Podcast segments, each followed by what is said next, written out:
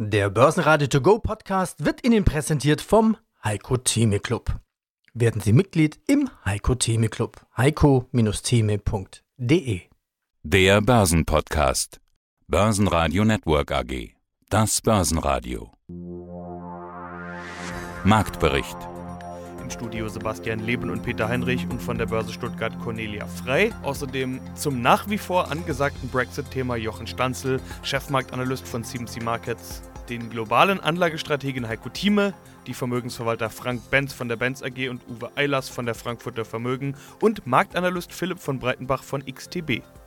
Zu den Quartalszahlen der Software AG CEO Sanjay Brahmawar, zu den Quartalszahlen von Solutions CEO Uwe Brotmann und dazu, warum Unica-Kunden besser leben, CEO Dr. Andreas Brandstätter. Alle Interviews in ausführlicher Form hören Sie auf der Börsenradio-Website oder in der Börsenradio-App. Das Thema Brexit will keiner mehr so richtig hören und dennoch ist es auch am Dienstag wieder Thema des Tages. Solange es da weiter Unklarheit gibt, geht auch an den Börsen nichts weiter. Stillstand zu Börsenschluss im DAX 12.755 Punkte. Das ist so wenig Veränderung, dass es sich in Prozentpunkten kaum messen lässt. Nichtsdestotrotz, wir legen auf dem aktuellen Niveau wieder zu und das ist auf jeden Fall positiv zu bewerten, denn wie gesagt, wir sind knapp unter dem Jahreshoch. Der Handel allerdings relativ impulslos. Also es gibt einfach nicht genug Nachrichten, die dafür sorgen, dass die Anleger bei Aktien wieder zugreifen, dass sie weiter einsteigen. Wir haben Berichtssaison, aber die ganz großen Knaller, die sind heute eben noch nicht gekommen, die hier für richtig Bewegung auf dem Parkett sorgen. Die Öllagerbestände sollte man im Blick haben, die werden heute Abend noch anstehen und viele Zahlen in den nächsten Tagen, EZB-Sitzung. Also die Woche ist nicht langweilig, aber heute fehlen noch die richtig großen Themen, um für Bewegung auf dem Parkett zu sorgen. Ja, hallo, mein Name ist Jochen Stanzl, ich bin bei dem CFD Broker CMC Markets zuständig für die Einschätzung der Märkte. Und wir wollen mit dem DAX starten. Ja, der hat sich ja in den vergangenen Wochen recht gut entwickelt. Jahreshochs hatten wir schon in der letzten Woche. Jetzt, ja, hält er sich immer noch auf seinem recht hohen Niveau. Das Schnuppern in Richtung 13.000 Punkte. Man riecht die 13.000 sozusagen noch. Herr Stanze, wie sieht's aus? 12.804, die Zahl, die habe ich jetzt gerade vor mir, das ist ein Widerstand. Da muss man Tagesschlusskurs drüber hinbekommen. Sollte das glücken, wäre Potenzial da bis 13.391 Punkten. Das ist hier die charttechnische Projektion, die charttechnische Sichtweise. Wir sind sehr gut gelaufen, auch nach dem chaotischen Brexit-Wochenende die Wahrscheinlichkeit dafür, dass es diesen No-Deal-Brexit mit dem chaotischen Ende von dem ganzen Brexit-Saga, dass dieses chaotische No-Deal-Szenario nicht kommt, ist die Hoffnung zumindest ein bisschen noch weiter gestiegen, weil sich doch auch die Bundesregierung ausspricht für eine, ja, vielleicht auch Fristverlängerung, auch wenn es vielleicht nervig ist, auch wenn man es vielleicht nicht mehr hören möchte. Am Ende ist es wichtiger, dass man einen Deal und ein Abkommen hinbekommt und dann nicht das Ganze im Chaos und in Tränen endet. Heiko Thieme, globaler Anlagestratege. Ja, und es ist Montagabend, kurz vor Schluss der US-Börsen. Der Xetra-Handel hat schon längst beendet. Die Anleger setzen darauf anscheinend, dass beim Brexit irgendwie alles gut geht. Es kommt mir so vor wie beim Tagesschausprecher, der die Lottozahlen vorliest und der dann sagt, ja, alles ohne Gewehr. Der Brexit, alles ohne Gewehr. Am Xetra-Ende steht der DAX jetzt bei 12.774 Punkten, ging aus dem Handel fast 1% plus, mehr als am Freitag. Der DAX heute also bei fast 12.800 Punkten. Der Brexit, was er alles möglich macht. Sie haben ja zum Jahresbeginn die 13.000er Punkte-Marke im DAX vorausgesagt.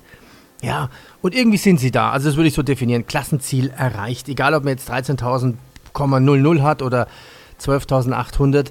Damit hätte monatelang keine gerechnet. Ja, es ist richtig. Wir haben unser Klassen erreicht und ich glaube, wir brauchen uns kaum Sorgen zu machen, ob wir es tatsächlich erreichen. Es besteht sogar die Möglichkeit, dass wir etwas darüber hinausgehen, wenn sich in den verbleibenden knapp zehn Wochen bis zum Jahresende die Dinge in die richtige Richtung entwickeln. Und da gibt es natürlich viele geopolitische Hürden, die wir überschreiten müssen.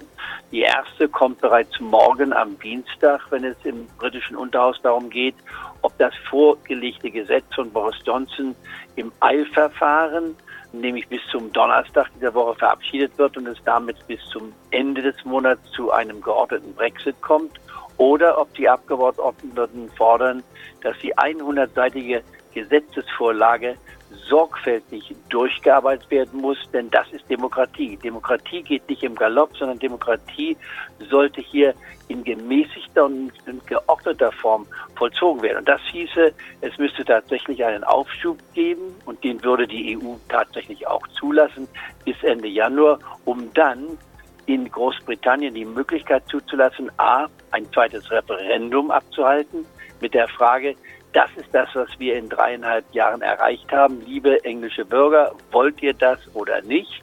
Und da meine ich, wird eine klare Mehrheit sagen, nein, das wollen wir nicht. Guten Morgen, ich bin Uwe Eilers, Vorstand und Gründer der Frankfurter Vermögen in Königstein und Bad Homburg.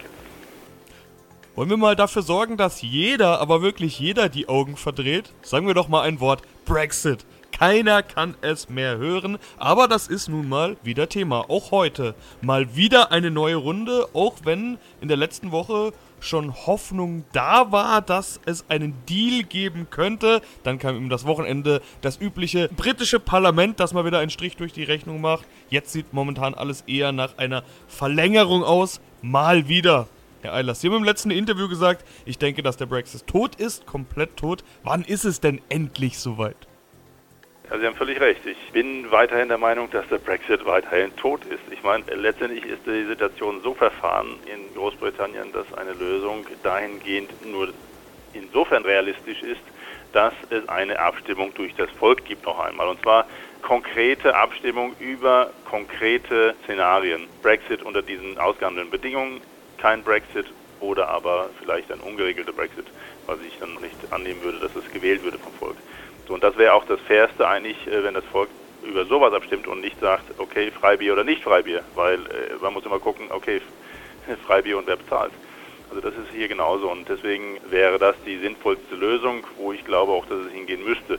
Vorher wird es wahrscheinlich, nehme ich mal an, Neuwahlen geben müssen, damit es hier noch entsprechend vernünftig gelöst wird.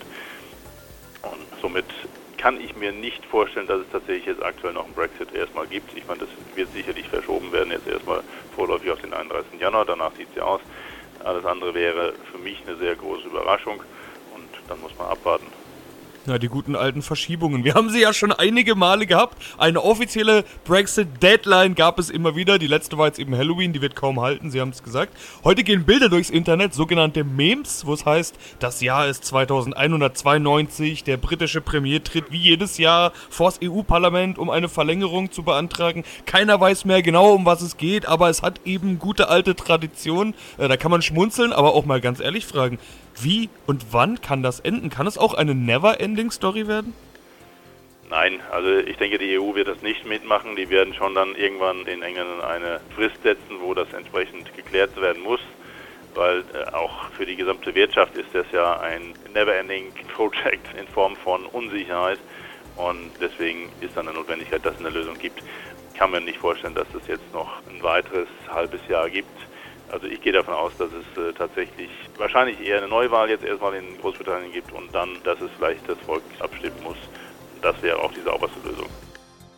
Mein Name ist Philipp von Breitenbach und ich bin Marktexperte bei XTB Online Trading. Warum ist das Bye-bye zur EU eigentlich so schwer? Wenn man dann einen Schritt weiter geht, kommen wir eigentlich schnell zu Irland und zu dem Nordirland-Problem. Was ist da eigentlich so schwierig? Also Großbritannien hat natürlich einerseits die EU, die Großbritannien natürlich sehr gerne behalten möchte. Deutschland hat übrigens auch ein Interesse eigentlich daran, Großbritannien in der EU zu halten, weil die Briten mit den Niederländern und den skandinavischen Ländern tendenziell die Europäische Union marktwirtschaftlich ausrichten möchten und die Südländer und Frankreich doch eher etatistisch, eine etatistische Vorstellung von der Europäischen Union haben. Und die Briten, die sehen einfach mit dem, was alles diskutiert wird, das läuft immer mehr auf einen EU-Zentralismus, der eben stark etatistisch geprägt ist, hinaus und möchte raus. Jetzt ist natürlich die Frage, wie kann das eigentlich innenpolitisch bei den Briten durchgesetzt werden? Und da kommen wir natürlich als allererstes zum Nordirland-Konflikt, der auch eine Rolle gespielt hat bei den Deals und den Verhandlungen in den letzten Wochen. Und da geht es dann eben einfach darum, was passiert mit Nordirland, denn Nordirland würde natürlich oder gehört immer noch zu Großbritannien. Die Republik Irland ist seit 1922 nach dem blutigen Unabhängigkeitskrieg eigenständig und jetzt gibt es in beiden Lagern beziehungsweise gerade in Nordirland die Befürchtung, dass wenn eben diese Grenze durch die Landmasse Irlands laufen würde, dass eben dieser alte Konflikt, dieser Bürgerkrieg zwischen Irland und Nordirland wieder aufflammen könnte und diese Alternative, dass man eben sagt, naja, wir machen dann eine Seegrenze zwischen dem britischen Festland und Irland, sodass eben dann die Grenze zwischen Nordirland und Großbritannien sozusagen verläuft.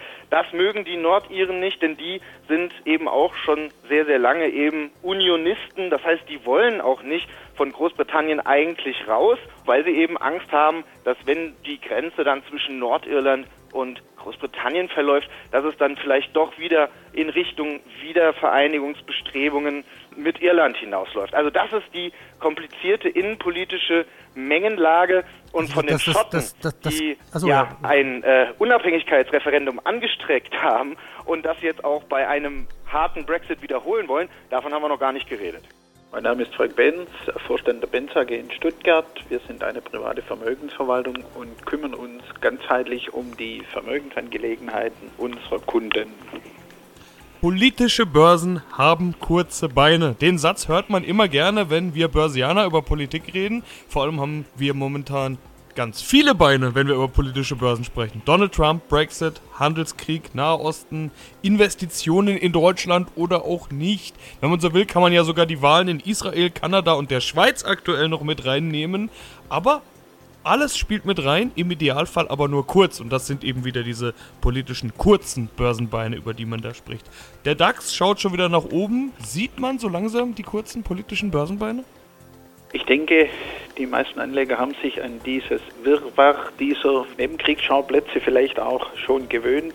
Wir können das alles gar nicht mehr im breitesten Sinne erfassen und uns vorstellen, welche Aktivität oder Aktion welchen Einfluss auf die Kursentwicklung haben, sondern ich denke, man muss sich auf die großen, auf die langfristigen Themen beschränken ob der Brexit heute kommt oder in einem halben Jahr, er wird wohl in irgendeiner Art und Weise kommen und man wird eine Lösung finden. Viel spannender ist sicherlich, wie entwickeln sich die Unternehmensgewinne langfristig, wie entwickelt sich weltweit die Konjunktur und das sieht im Moment ja nicht ganz so gut aus.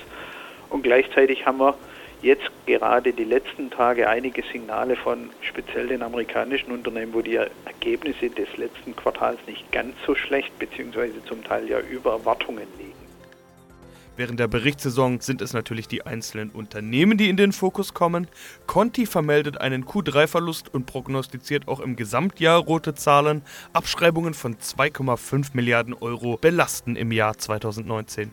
Die Meldung, dass es zu einem Spin-off der Antriebssparte kommen soll, sorgte aber für gute Stimmung. Conti war klar DAX-Gewinner.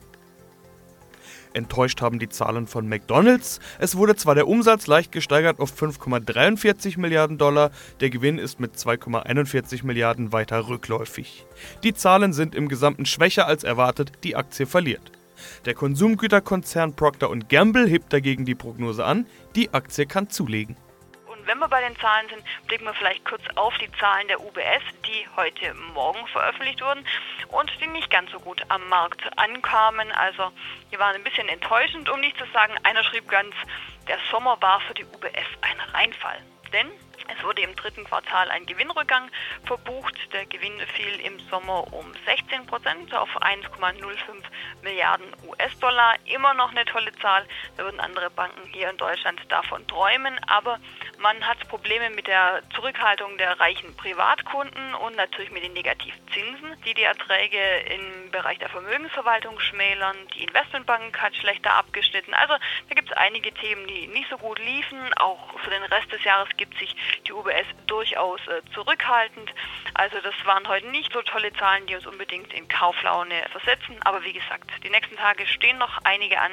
Mal schauen, ob uns das dann ein bisschen Rückenwind verpasst. Hello, Sebastian. My name is Sanjay Brahmawar, and I am serving as the CEO of Software AG and uh, living in Darmstadt. Und sie überraschen heute den Markt mit ihren Q3-Zahlen. Starker Anstieg bei Umsatz und Gewinn, besser als erwartet. Waren die Erwartungen zu niedrig oder das Quartal tatsächlich so gut?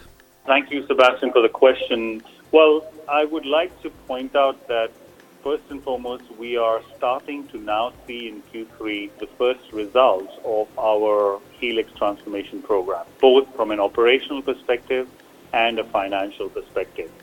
So the team has done a very good job in Q3. The reasons for our performance are primarily related to a strong recovery on digital business, which had a slow start in first half, um, stabilizing around North America, which we had mentioned. We have some challenges in the early part of the year. And of course, uh, continued strength in performance on Adabas and Natural with some early closures of deals with uh, large customers. So that is what has led to a strong performance in Q3. Also Helix-Strategie, über die wurde in der Vergangenheit schon gesprochen, die Transformationsstrategie. Erste Erfolge, ja, wie viel macht das aus und wo sieht man das? You know, when we are looking at Helix and transformation, we have to look at uh, leading indicators to understand whether our business is going in the right direction. And the leading indicators are first and foremost, we said we would change the quality of our revenue to more reliable and increase our recurring revenue and our ARR or annual recurring revenue was higher by 6% quarter on quarter and also by 12% year on year. Second is our shift to subscription, which is more predictable revenue. And uh, subscription and SaaS as a percentage of our new bookings is 63%, which is double of what it was last year. The third thing is about our innovation on product. And our development velocity on bringing new products and innovation to the market has gone up by 40%. This is a result of the focus action in Helix, and we can see that we are winning much more in the market against TIPCO, MuleSoft, Apigee, Oracle, IBM, etc. For example, uh, a good one is Smart City Dubai, where we have won uh, the program to be able to go to 100% paperless by 2021. We are supporting the Smart City Dubai in that program. So these are indicators that tell us that you know our uh, actions of Helix are starting to pay results. And a final one, maybe to mention, is our partnerships. We are putting a lot of effort into growing significant partnerships like Microsoft, Adobe, Dell, and uh, AWS. And we also announced an OEM or reselling agreement with Adobe today which is a very significant growth opportunity for us. Mein Name ist Uwe Brotmann, ich bin CEO der Solutions AG. In dem zweiköpfigen Vorstand bin ich für die Themen rund um die kaufmännischen Fragen, Marketing, Vertrieb, Finanzierung, Investor Relations verantwortlich. Mein Kollege Jonas Enderlein verantwortet die Technik, die Produktentwicklung. Das also meine Rolle bei der Solutions AG und auch zuständig für Radiointerviews und Investor Relations so ein bisschen. Sie lassen sich Verwaltungsaufgaben von Immobilienbesitzern abgeben und erledigen es digital mit Schnittstelle Mensch. Zum Beispiel Dachmanagement 4.0. Man könnte es als so eine Art hybride Immobilienverwaltung nennen. Es klingt jetzt so, als hätten Sie einen Großauftrag für das vierte Quartal aus Berlin bekommen von einem Immobilienunternehmer Becker und Kreis. Ja, und was machen Sie hier? Und, und, und Rewe haben Sie sowieso schon als Kunde. Das ist äh, Becker und Kries. Becker und Kries ist ein, äh, eine, eine, äh, ein Family Office äh, mit großem Immobilienbestand. Das Unternehmen hat sich dazu entschieden, seine, seine, seine Dächer von uns warten und instand halten zu lassen weil gute Wartung und Instandhaltung die Lebensdauer von Dächern verlängert und man außerdem heutzutage, wenn man sich jetzt so die, die Klimaveränderungen, Stürme und so weiter anguckt, äh, damit sicherstellt, auch seinen Verkehrssicherungspflichten nachzukommen. Wir haben in einem ersten Pilotauftrag acht Gebäude inspiziert, also digitalisiert und dann bewertet. Äh, mit den Ergebnissen war Becker und Kries so zufrieden, ähm, dass sie uns ja jetzt insgesamt einen Bestand von 77 Immobilien übertragen haben. Und das ist im Auftragseingang natürlich schon eine ganz spannende Größenordnung gewesen. Wir haben Rewe angesprochen. Auch hier sind wir mit dem Produkt Dachmanagement 4.0 unterwegs. Mit Rewe wachsen wir kontinuierlich weiter, weil man auch da sehr zufrieden ist mit unserer Arbeit. Und äh, jetzt, wo wir mit der neuen Version des Facility Scanners für das Thema Dach draußen sind und äh, darauf auch äh, begeisterte Reaktionen bei unseren Kunden haben, gehen wir sehr stark davon aus, dass sich dieser Weg äh, nicht nur bei so großen Kunden weiter fortführen wird, also die schon in größeren Beständen bei uns sind, sondern dass wir da auch äh, bei weiteren bestehenden und auch neuen Kunden weiter punkten. Andreas Brandstätter, CEO Unica Insurance Group. Ihre Überschrift zu den Halbjahreszahlen war ja, unsere Kunden leben besser. Warum? Weil wir Services anbieten, vor allem im Gesundheitsbereich, die unsere Kunden dabei präventiv unterstützen sollen, bewusster, sicherer, besser und dadurch hoffentlich, ohne anmaßend klingen zu wollen, auch vielleicht sogar länger zu leben. Am Stand habe ich eine Broschüre entdeckt. Ja, wer sich wohlfühlt, wird sicher schneller gesund. Warum besser zu leben? Hat da die Lifestyle-DNA-Analyse auch damit was zu tun? Das ist unser jüngstes Baby, das wir rund 200.000 Kundinnen und Kunden in Österreich anbieten. Datenschutztechnisch streng getrennt. Das heißt, wir haben einen externen Partner, der eine wissenschaftlich fundierte DNA-Analyse zum Thema Ernährung, Ernährungsintoleranzen, Sport, Bewegung anbietet und entsprechende Empfehlungen. Wir bekommen diese Daten selbstverständlich nicht, aber es ist ein kleiner Beitrag, eine von vielen Aktionen, eines von vielen Produkten, um hier unseren Kunden einen Mehrwert in dem heiß umkämpften Gesundheitsmarkt anbieten zu können. Das finde ich spannend. Wozu brauche ich dazu eine DNA-Analyse? Ich denke, so ein Check beim Arzt würde doch reichen, ordentliches großes Blutbild und dann noch die Vitamine dazu. Und dann müsste man doch wissen, ob die Person sich gut ernährt oder nicht. Auch das bieten wir ja an, diese sogenannten von Ihnen eben erwähnten Vorsorgeuntersuchungen, die man doch alle zwei, drei Jahre machen sollte. Hier geht es um eine Erweiterung. Es geht um den Lust, um den Spaßfaktor, um die Neugier auf den eigenen Körper, um die Neugier, wie kann ich mich äh, im täglichen Leben, gar nicht im Spitzensport, besser fühlen, im Job, im Alltag, im Sport, beim, bei der Freizeit, wo auch immer.